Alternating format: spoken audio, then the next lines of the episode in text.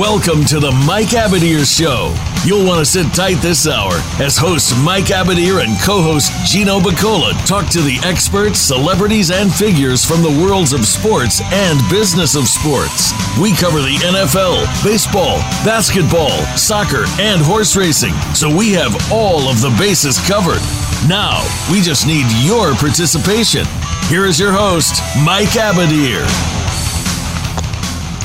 Thursday, December 9th, 2021. This is your host for the Mike Abadir Show. I am Mike Abadir, and I am alongside my main man, Jamil Brown, better known as Pop DiBiase.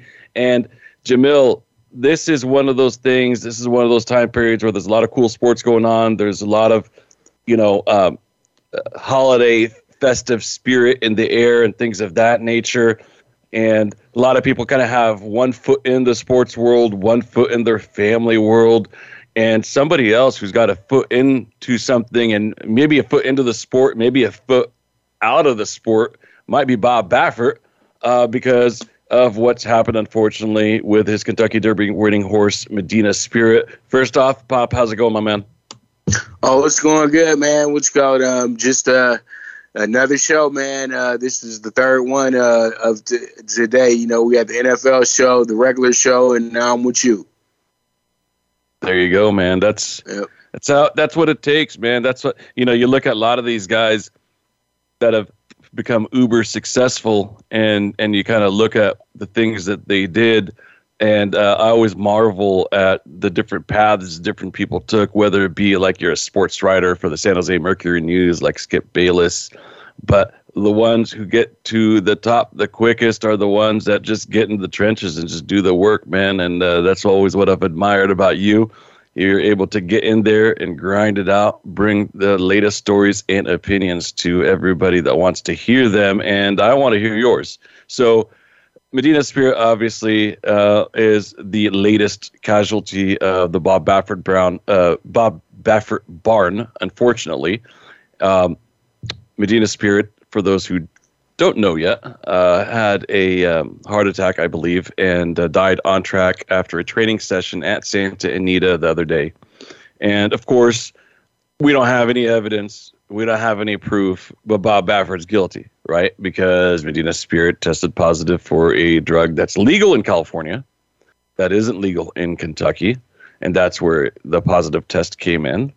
But in all fairness, even though that was a bit of sarcasm, you know, Bob has had a string of deaths in his barn for high-profile barn. And let's keep in mind, let's be honest about it. I'm a big Bob Baffert fan, okay? I'm kind of a Bob Baffert defender in some ways, but I have to look at this objectively and say he doesn't have the size of a barn of like Asmussen, right? Or Diodoro, or some of these guys, these mega barns that have, you know, hundreds of horses spread across the country, stabled at 3 or 4 tracks, and they're the main volume trainer at 3 or 4 tracks. No, Bob Baffert's relatively selective.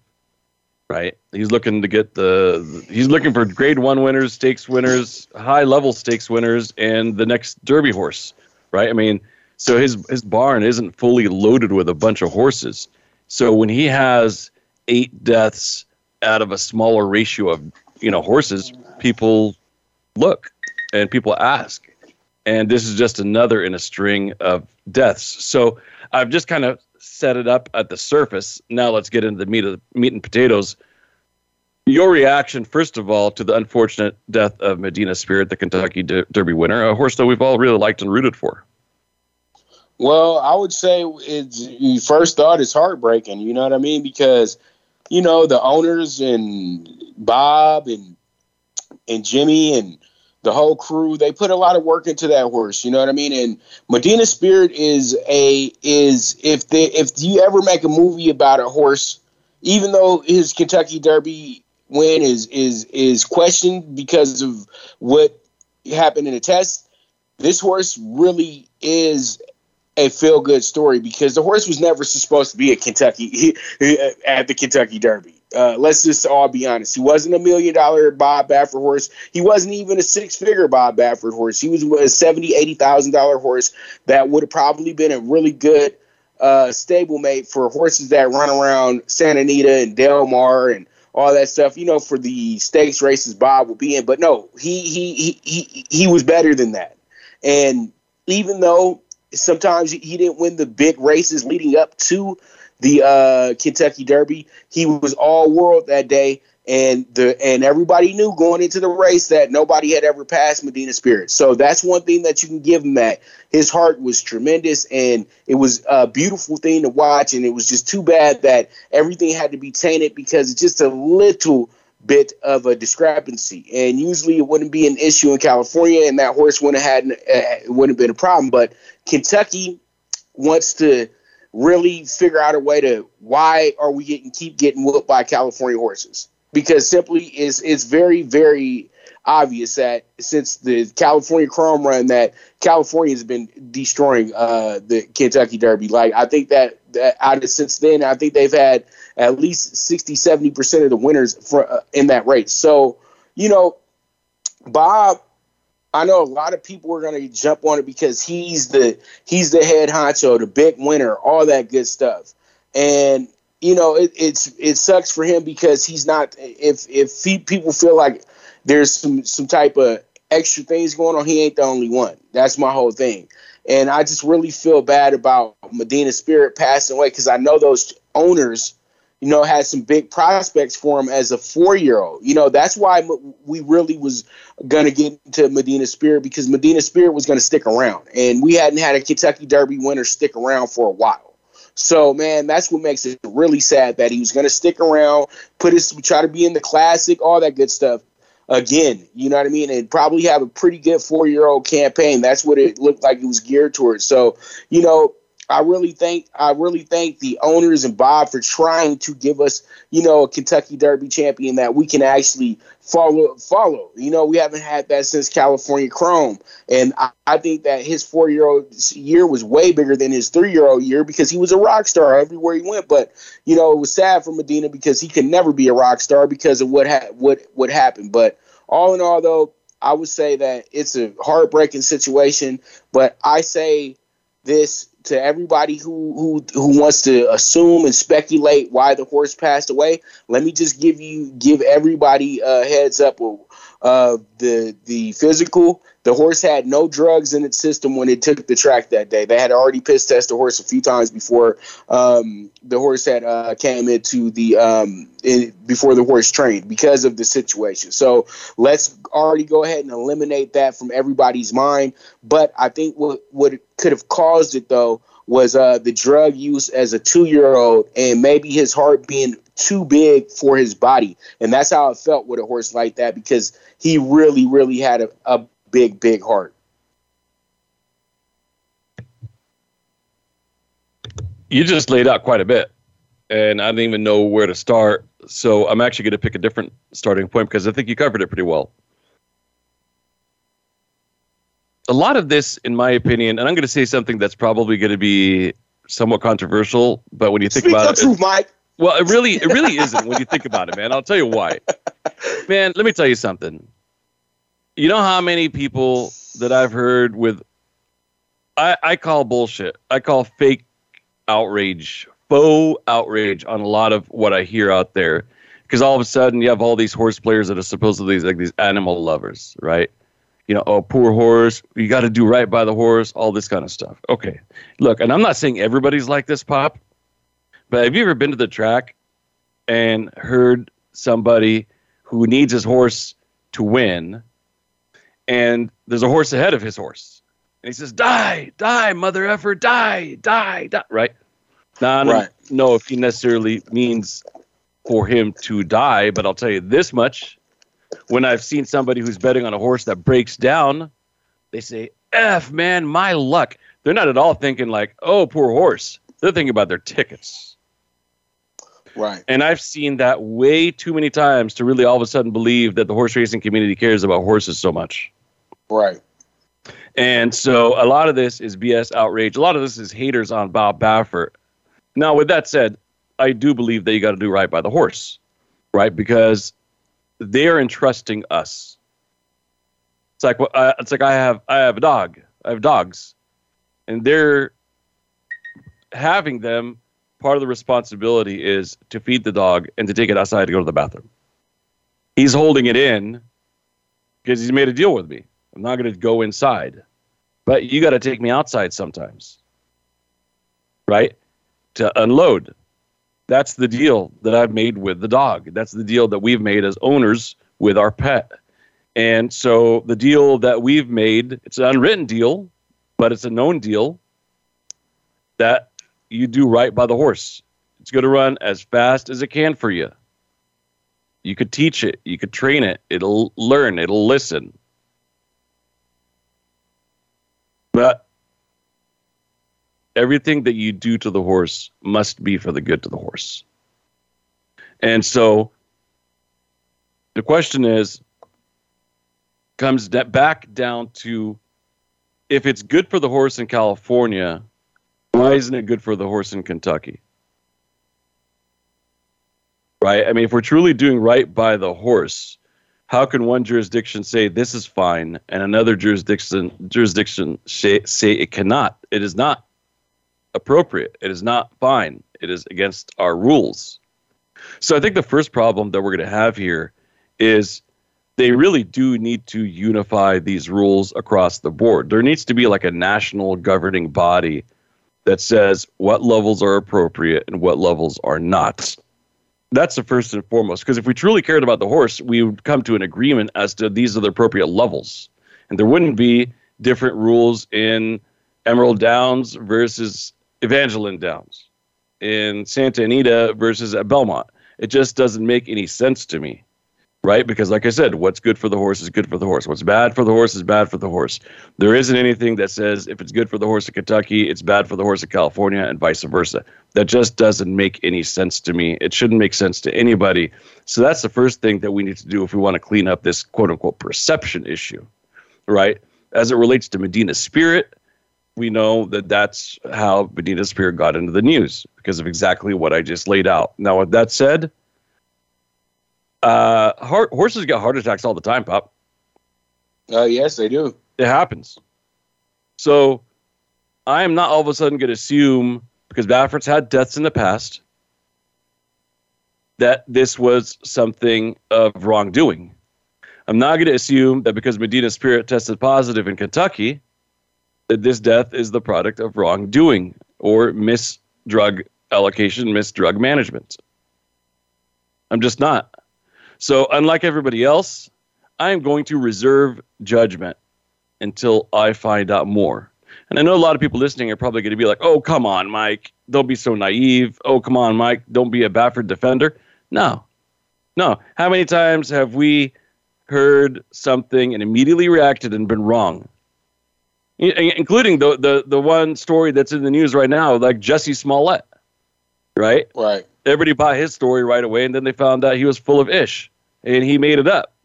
So, I mean, when are we going to learn to really find out the facts before rushing to judgment? Right. So I think a lot of this is bad for haters. That's kind of my bottom line. And my whole thing is, why don't we just dedicate appreciating the horse for right now? You know what I mean? Let's not worry about the human element of the situation, because it's sad all around. And, you know, that horse really, really was like the most active horse that you've seen on the big stage. So, yeah, it makes a whole lot of sense that everybody's going to have reactions like this and everything. But just, I think people need to just back, breathe a little bit.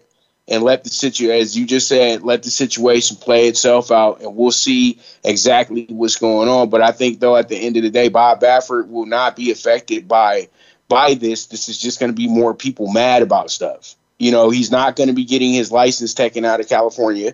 That's not happening. Okay, we can squash that right now. He's not getting his license taken out of New York. All this does is make it to where the new committee, yes, Mike, they already have a committee coming in place. They'll be reviewing things with Bob Baffert and him in Kentucky. I think that with Kentucky, I don't want to sound like a whistleblower or something like that, but Kentucky can be fixed with a check. We both know this. Come on, Mike. That's how it's always fixed. with all these people. And Bob Baffert will most likely have a horse in the Kentucky Derby first weekend of May. To be honest, I put money on it that that's going to happen. I know there's a lot of owners that are kind of hesitant on handing him over, you know, horses and everything, but that's because those owners are still kind of fresh in the game or whatever they are. But at the end of the day, though, he has a stable of owners that trust him, and his owners are by far some of the richest in the industry. So there's no worries about Bob Baffert moving forward and them taking anything away from him. It's just fees, bro. It's just fines. And I know that sounds really bad right now, but at the end of the day, though, it's just the truth, and the truth hurts.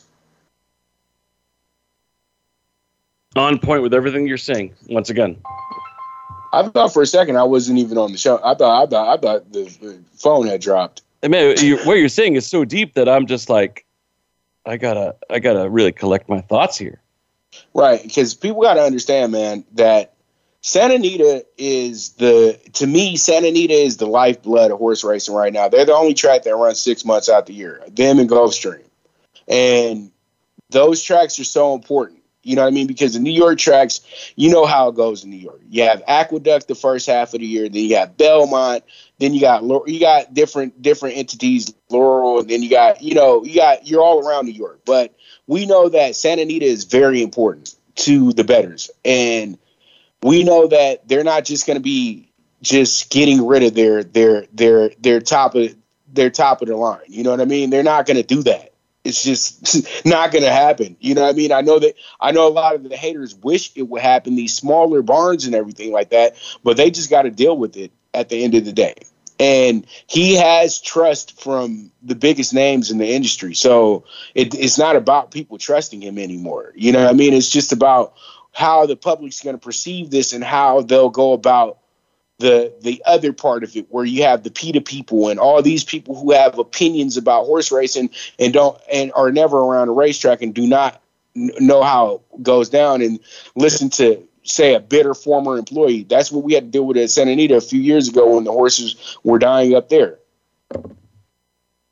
True. Yep. And it was just people who were just being mouthy, who were just angry because they got fired. You know what I mean? And why did you get fired? You know what I mean? That's the question you ask. And usually they think it's not their fault, but it usually is, especially in the horse racing business. Yeah, no doubt about that. Yeah. No doubt about that. Totally agree. And I think that there's a lot that still needs to come out before we really can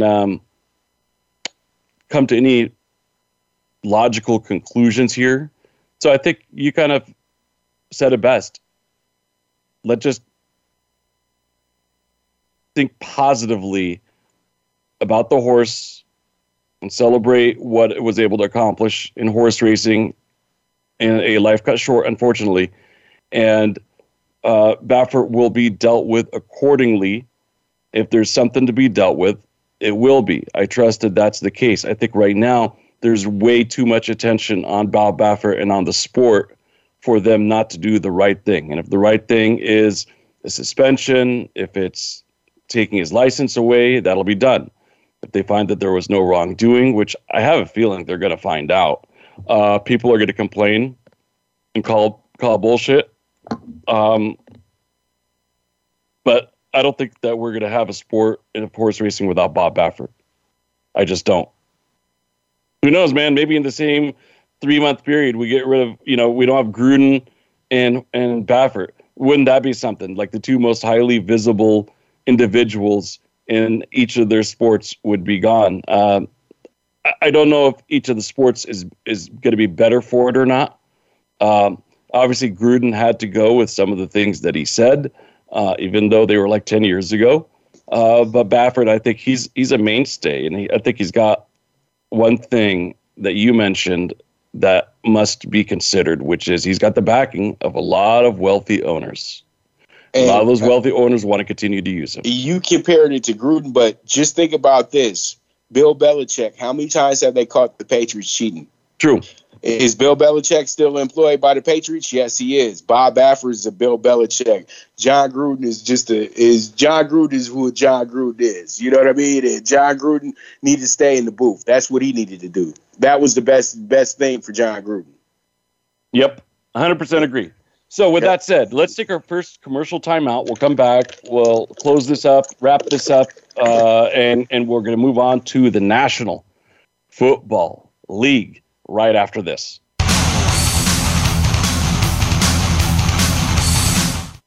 Follow us on Twitter at VoiceAmericaTRN. Get the lowdown on guests, new shows, and your favorites. That's VoiceAmericaTRN.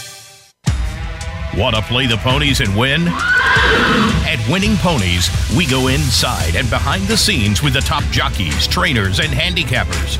The Winning Ponies radio show with John Englehart, racing's regular guy, is the perfect complement to the Winning Ponies handicapping website. Catch us live every Thursday at 8 p.m. Eastern, 5 p.m. Pacific on the Voice America Variety Channel. Win prizes just for calling in.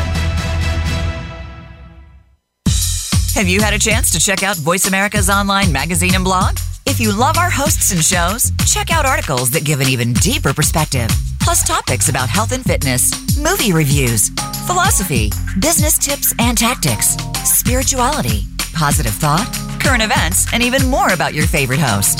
It's just a click away at blog.voiceamerica.com. That's blog.voiceamerica.com. The Voice America Press Blog.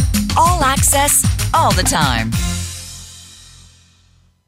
Stimulating talk. It gets those synapses in the brain firing really fast. All the time. The number one internet talk station where your opinion counts. VoiceAmerica.com.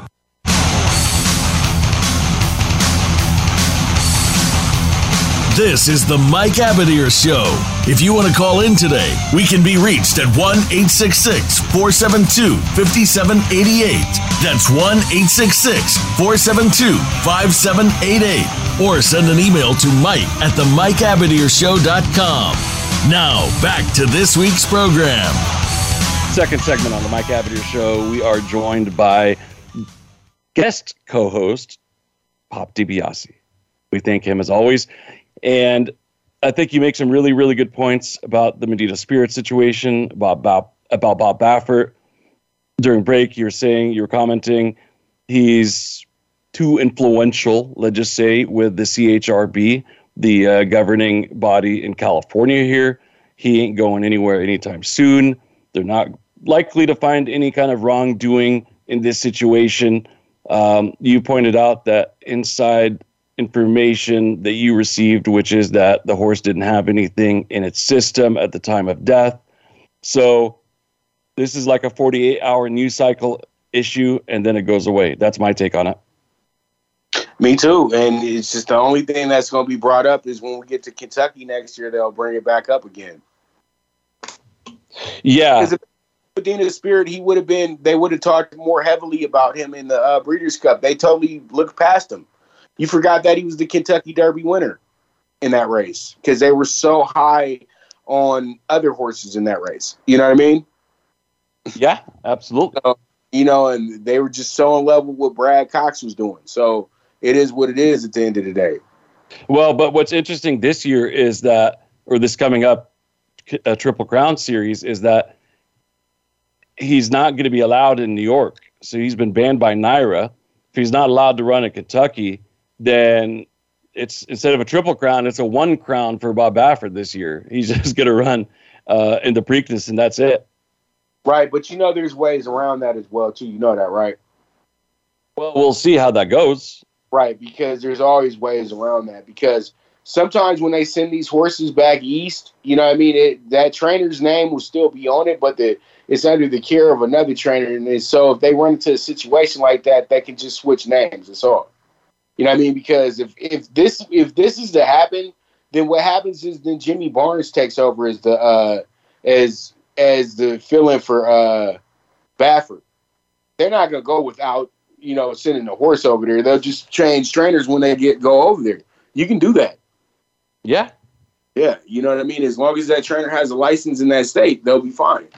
So we'll see how it goes. And I thought that he was good in New York. I thought New York said, okay, we were banning you from like Belmont, but you can still come. I didn't know that New York still was keeping that going right now. No, you might be right, because I saw some Baffert runners in New York, I think last weekend or something. So you might be absolutely right by that, which would make even less sense, by the way. Like, you're allowed in New York, but you're not in the Belmont, or I don't really know. So I'm appreciative of you bringing that up, because I may have misspoke. If somebody has some clarity on that, feel free to hit us up and let us know what the situation exactly is for Bob Baffert in the state of New York. We both know NYRA is the last people that need to be trying to ban anybody, because they only report horses' deaths. You know that, right? They only have to do that. So yeah. A lot of people don't even know how many horses die a day up at Belmont, Aqueduct, and countless places. You know what I mean? And they don't know because they don't have to report it. So there's that. Yeah, pretty much, man. I mean, that's very telling, by the way. All I can say is that you ain't gonna be holding nobody. You ain't gonna be holding the white-haired wizard back. No way. Hell no. Way. Nobody is.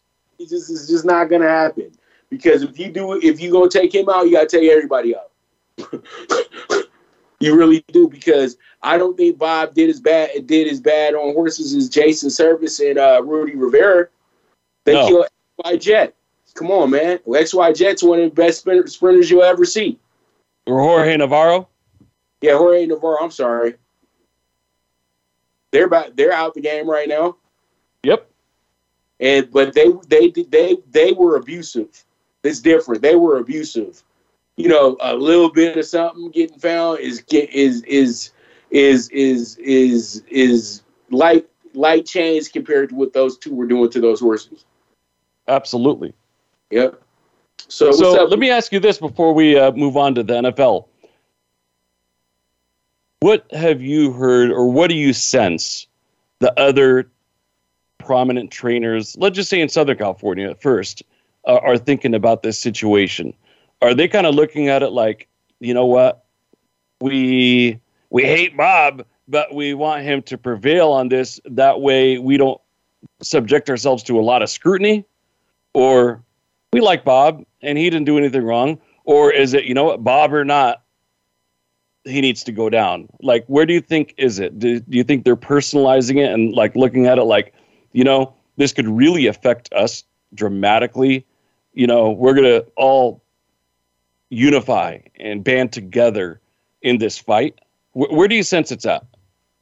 I think they're on a 50-50 bag, to be honest with you, because I think the older brass is right behind them, and the younger group of guys there might be. And I'm not quoting anybody when I say this, so let's not jump to conclusions or anything like that.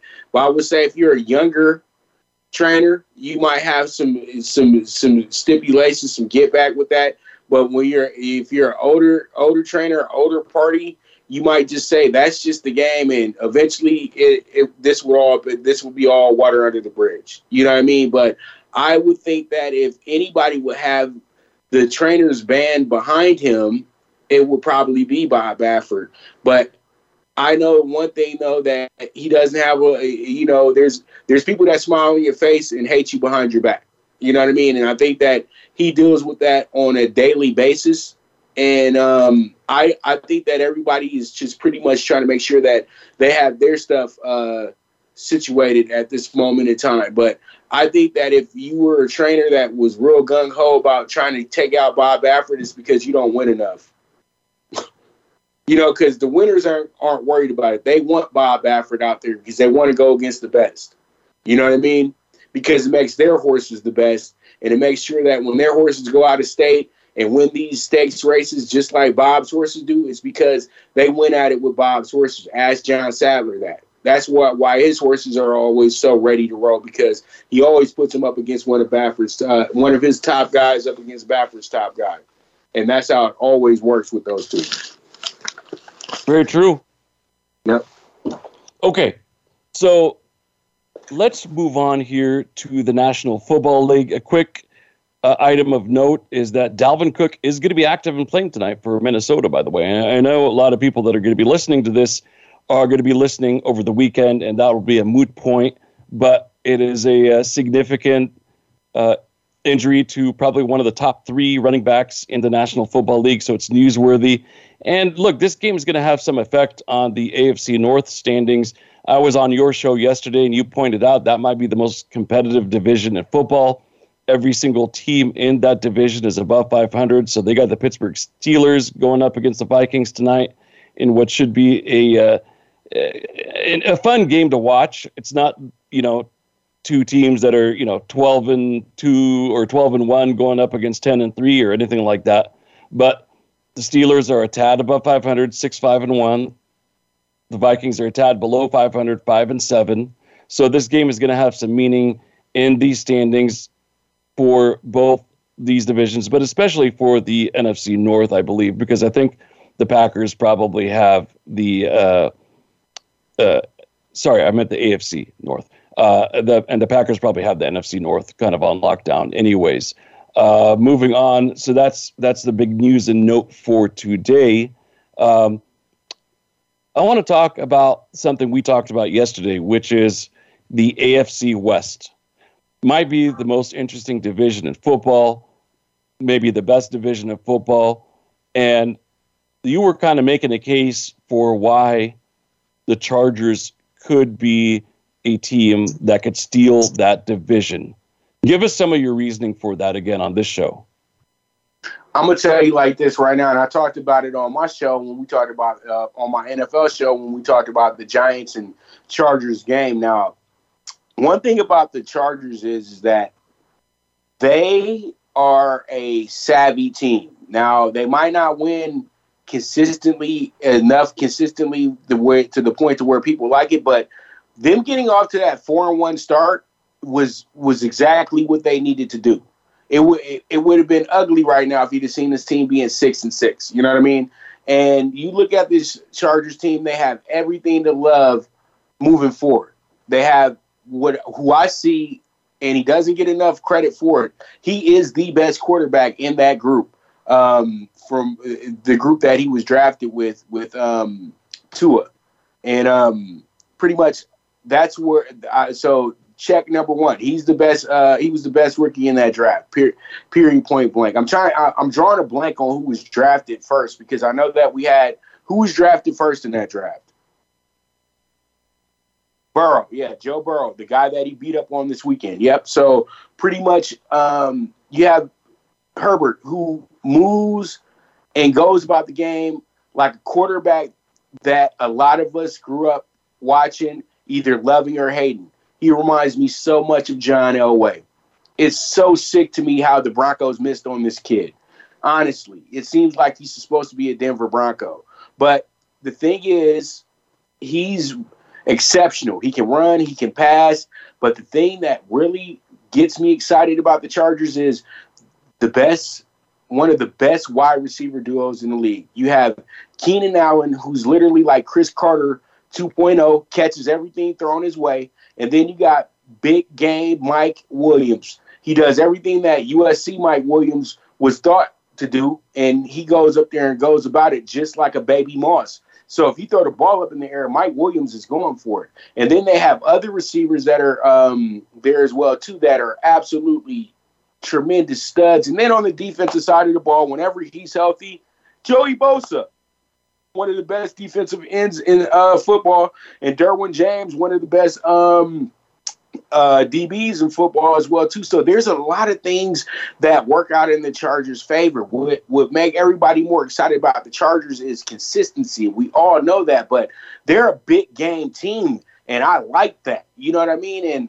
I feel that they can steal the AFC West. I know everybody is so comfortable with Kansas City, but why would you be comfortable with a team that's not throwing 30 on the board anymore? Yeah, the defense is actually, you know, the defense was the problem in the beginning. Now the offense is stagnant.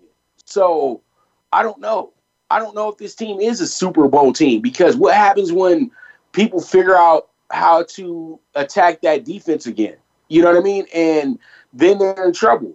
So I really do feel like the Chargers, man, can be a team that can really shake things up. And I think that they have a better future right now than the team that they went to. That's the Rams. And I think that their coach may have better has a firm grasp on that job right now. I don't know about Sean McVay anymore, because the thing is, the Rams are in a ring or bust situation right now, and they're not bringing back half those guys they signed in the middle of the year. So we can just already get ready for that part right there. So they weren't here to be Hollywood divas. They were here to help the Rams win a Super Bowl. And the Chargers are team building right now, and the Super Bowl would be playing in the Super Bowl would be great, but that's not their biggest aspiration. They know that they're team building. They're trying to become a team that can be a force in the city of Los Angeles and get themselves a growing fan base. So, man, I'm telling you, the Chargers are nothing but positivity moving ahead. I don't care what anybody says. What about the Raiders? Where do they go from here? Do you think their momentum is completely stripped and gone? I'm going to be honest with the Raiders. The Raiders are like when you have a company and now the supervisor has been fired and we haven't hired a real supervisor, so we're going to go get the janitor to go ahead and run the show. But everybody just supervises themselves, okay? Because we have other people here that can work with you. But we're going to put this guy in charge because this is the guy that Mark Davis can yell at. He can't yell at Gus Bradley. He can't yell at Tom Cable. But he can sure yell at Rich Bisaccia. But I think the Raiders, with the leadership of Carr and those two bookends on the defensive side, they go as far as those guys go. And I think the Raiders are set up for a good position because they're playing a lot of teams that are in the playoff race as well, too. But the Raiders have to be consistently winning. I think that the Raiders are just trading off wins and losses way too much at this point.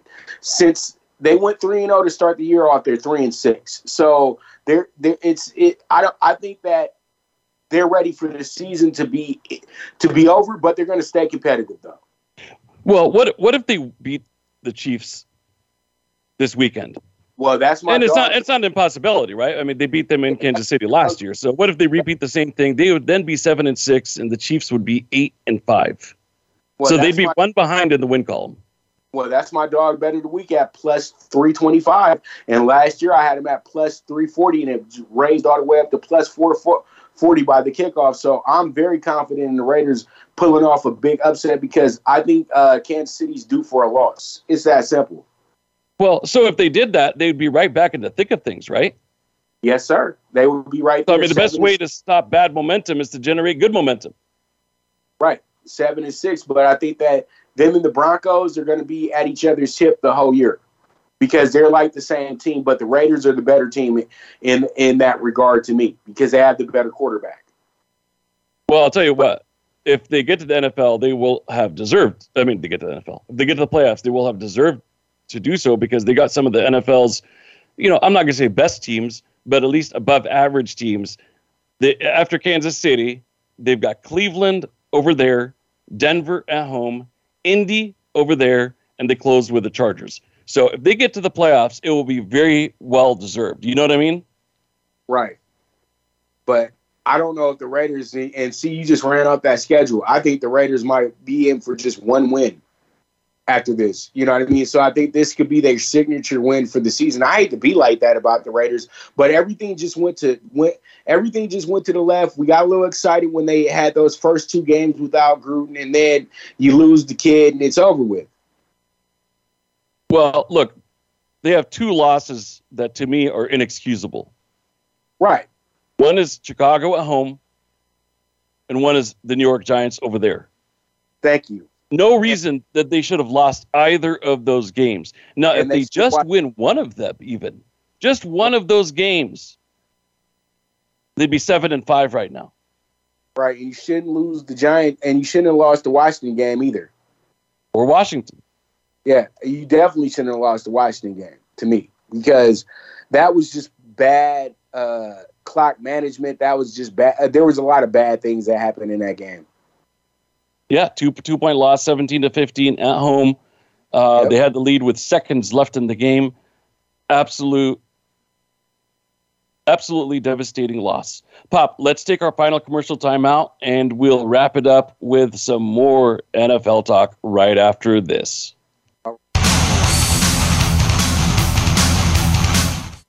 Become our friend on Facebook. Post your thoughts about our shows and network on our timeline. Visit Facebook.com/Voice America.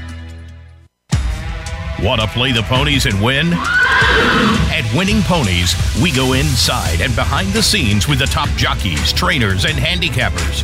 The Winning Ponies radio show with John Englehart, racing's regular guy, is the perfect complement to the Winning Ponies handicapping website. Catch us live every Thursday at 8 p.m. Eastern, 5 p.m. Pacific on the Voice America Variety Channel. Win prizes just for calling in. Sports continues to grow and evolve to ever-increasing prominence in today's society. On All Around Sports, host John Inglesby will connect with the leading newsmakers from the sports world, including players, owners, and fellow sports journalists, discussing the top news and events that are relevant to sports today. John will also report from and offer his experience of the world's top sports events. Tune into All Around Sports with John Inglesby, Mondays at noon Eastern Time, 9 a.m. Pacific, on the Voice America Variety Channel. Find out what's happening on the Voice America Talk Radio Network by keeping up with us on Twitter. You can find us at Voice America TRN. Streaming live, the leader in Internet Talk Radio, VoiceAmerica.com.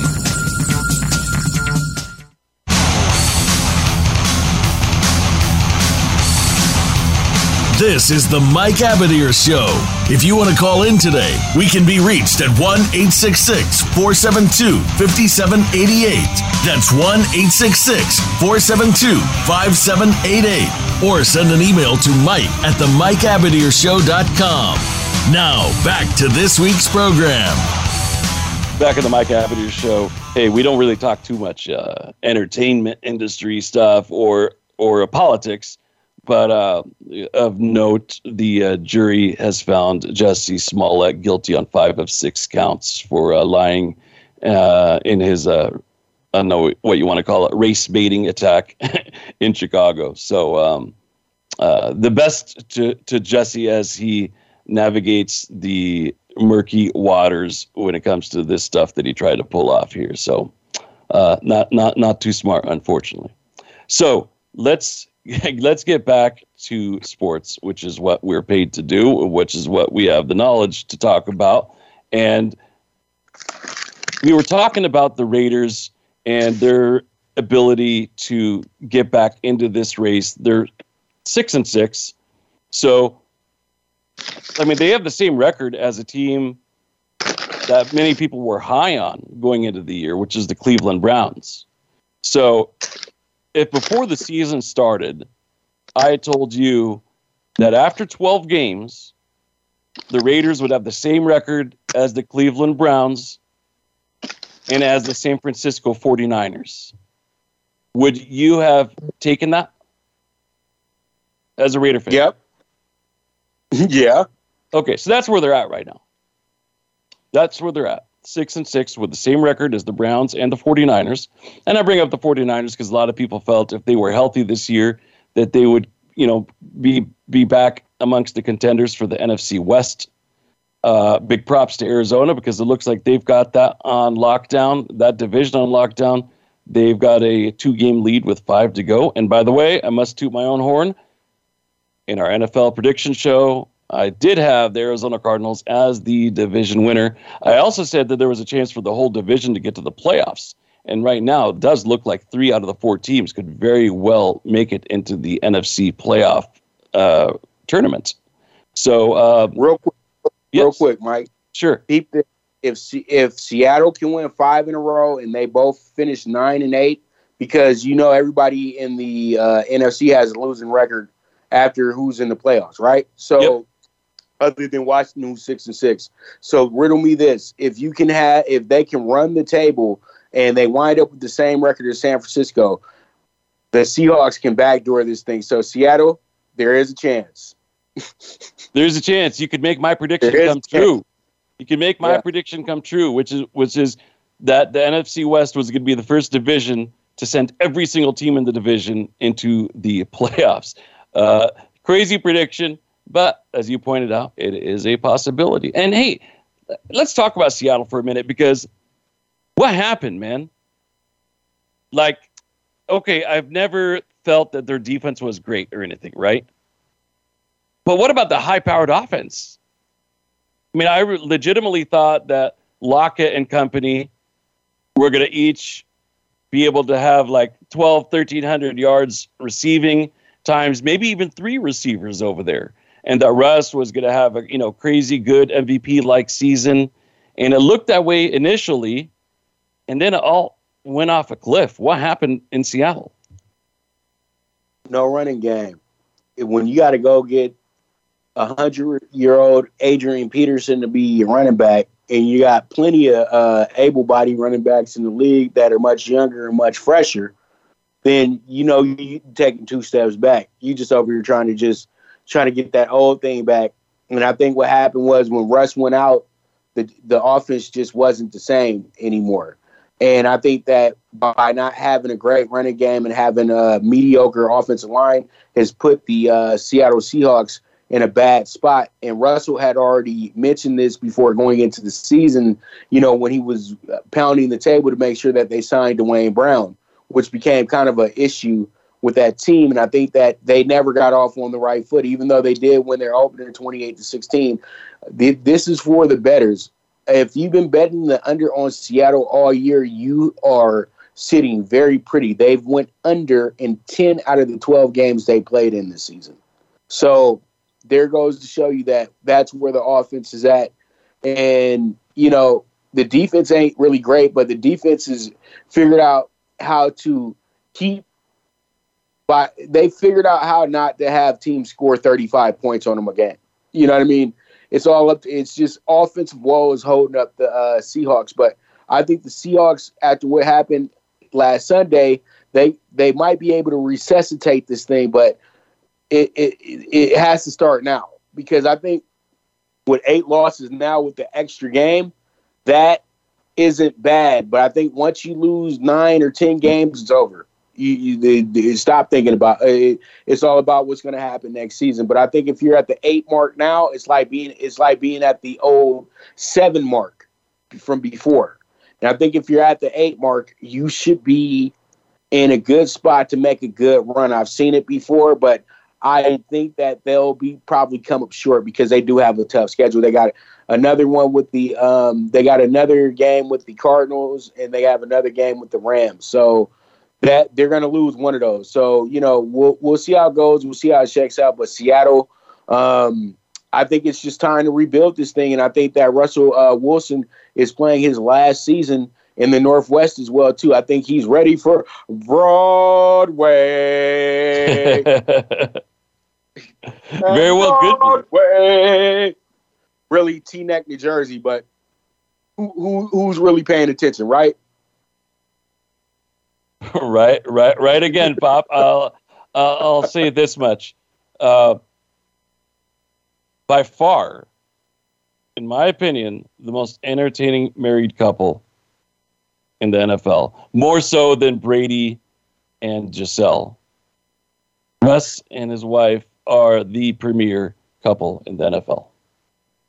Well, that might be the problem with Russ. That's why he keeps coming up short. He's so into his wife, you know. I think Brady gets inspired by his wife. I think she talks a lot of trash to him, like, you old man, you are no good. You know what I mean? You know, gets him motivated and stuff, you know, and it is what it is. And, you know, pretty much I think, and but I do have to agree with you because they come in as a duo. Every time you think about Gisele and Tom, it's just you always think about her first. You know what I mean? Because she's the more famous of the two. You know what I mean? And I know it's like, how is he more famous than Tom Brady? Come on, dude. Swimsuit model. It's very simple. You know what I mean? Brazil. Very simple. And we have to understand that just because women in America watch football, that doesn't mean that they watch football all over the world.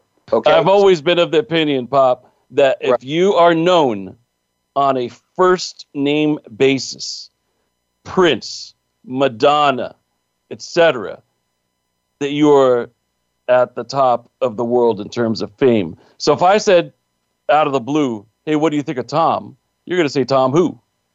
Right. But if I say Gisele, you know exactly who I'm talking about.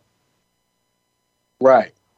So, you know, and Ciara, we so proud of Ciara because, you know, she was in the hip hop world and everything like that, famous R&B singer and all that good stuff. And, you know, Russell was able, her and Russell met each other at a very good time in life. And you know what? They've been a perfect, they've been a great duo. You know what I mean? But I know one thing though, I think the city of Seattle is a little, they're not tired of it, but I think that everybody's good with moving on now. I think Russ is just in a position now where if he goes to, say, a New York Giants, it can be all good for him. If I was the Giants, I would love to make that deal right now. I mean, give me Russell Wilson, I'll send you Daniel Jones. Because Daniel Jones is not a bad quarterback. It's just that there, it's a toxic situation, and it's a terrible coach. And I've told people since about week 6 that Judge is on the way out. The Giants coach, he doesn't have control of the team. I completely agree with you, but I'm not sure that the Mars are going to make a move just yet. But we will wait and see on that one. I think it's kind of hard to judge because of the number of injuries for the receivers and skill position guys for the Giants. It's hard to evaluate Daniel Jones. But I agree with you. I think he's a better quarterback than people realize. And so that'll be, they'll have an interesting offseason to contend with. But sticking with this season, the NFC does not have a lot of intrigue in terms of the division winners. I'm not saying all of these leads are insurmountable, but the Cowboys probably win that division. The Packers are for sure winning their division. They've got a 4-game lead with 5 to go. The Bucs, they're going to take it in the NFC South. And the Rams could make things interesting, but right now the Arizona Cardinals have a stronghold on the division with a 2-game lead. So the division races really are in the AFC. And it's interesting to me that every division has just like a 1-game separator between first and second, except for the East. And it isn't the Buffalo Bills. It's the Patriots. How the hell are they rattling off 7 in a row and having the best record in the AFC? It's all Bill Belichick. Look at who they play too in that run. You know, they did draw Cleveland. They drew the Chargers, but that's it.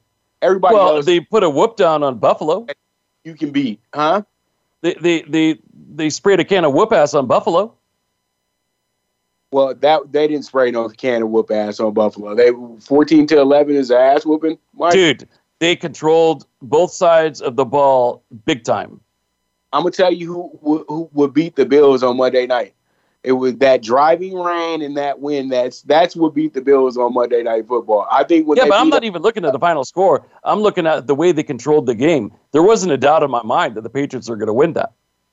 Well, the Bills missed a field goal late, and they also, you know, couldn't get a touchdown late as well either. So they had an opportunity to win the game. So that's what I think would be when when I think a team's getting whooped on.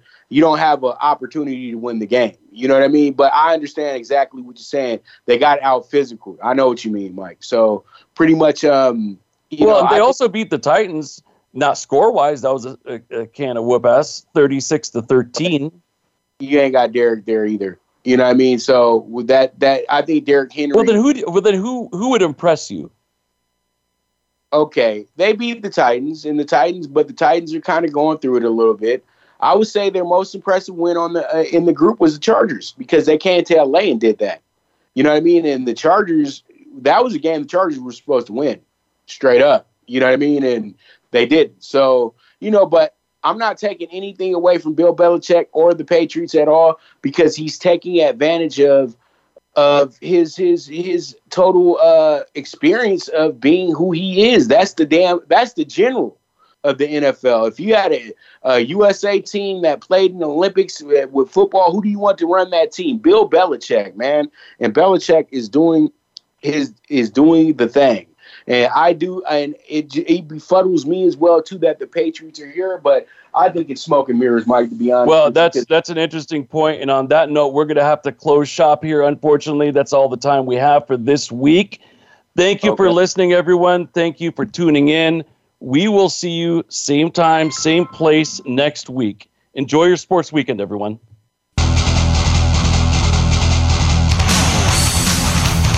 Thanks for joining us this week for the Mike Abadir Show. Please tune in again next Thursday at 7 p.m. Eastern Time and 4 p.m. Pacific Time for another show with Mike and his co-host, Gino Bacola, on the Voice America Variety Channel. Have a great week.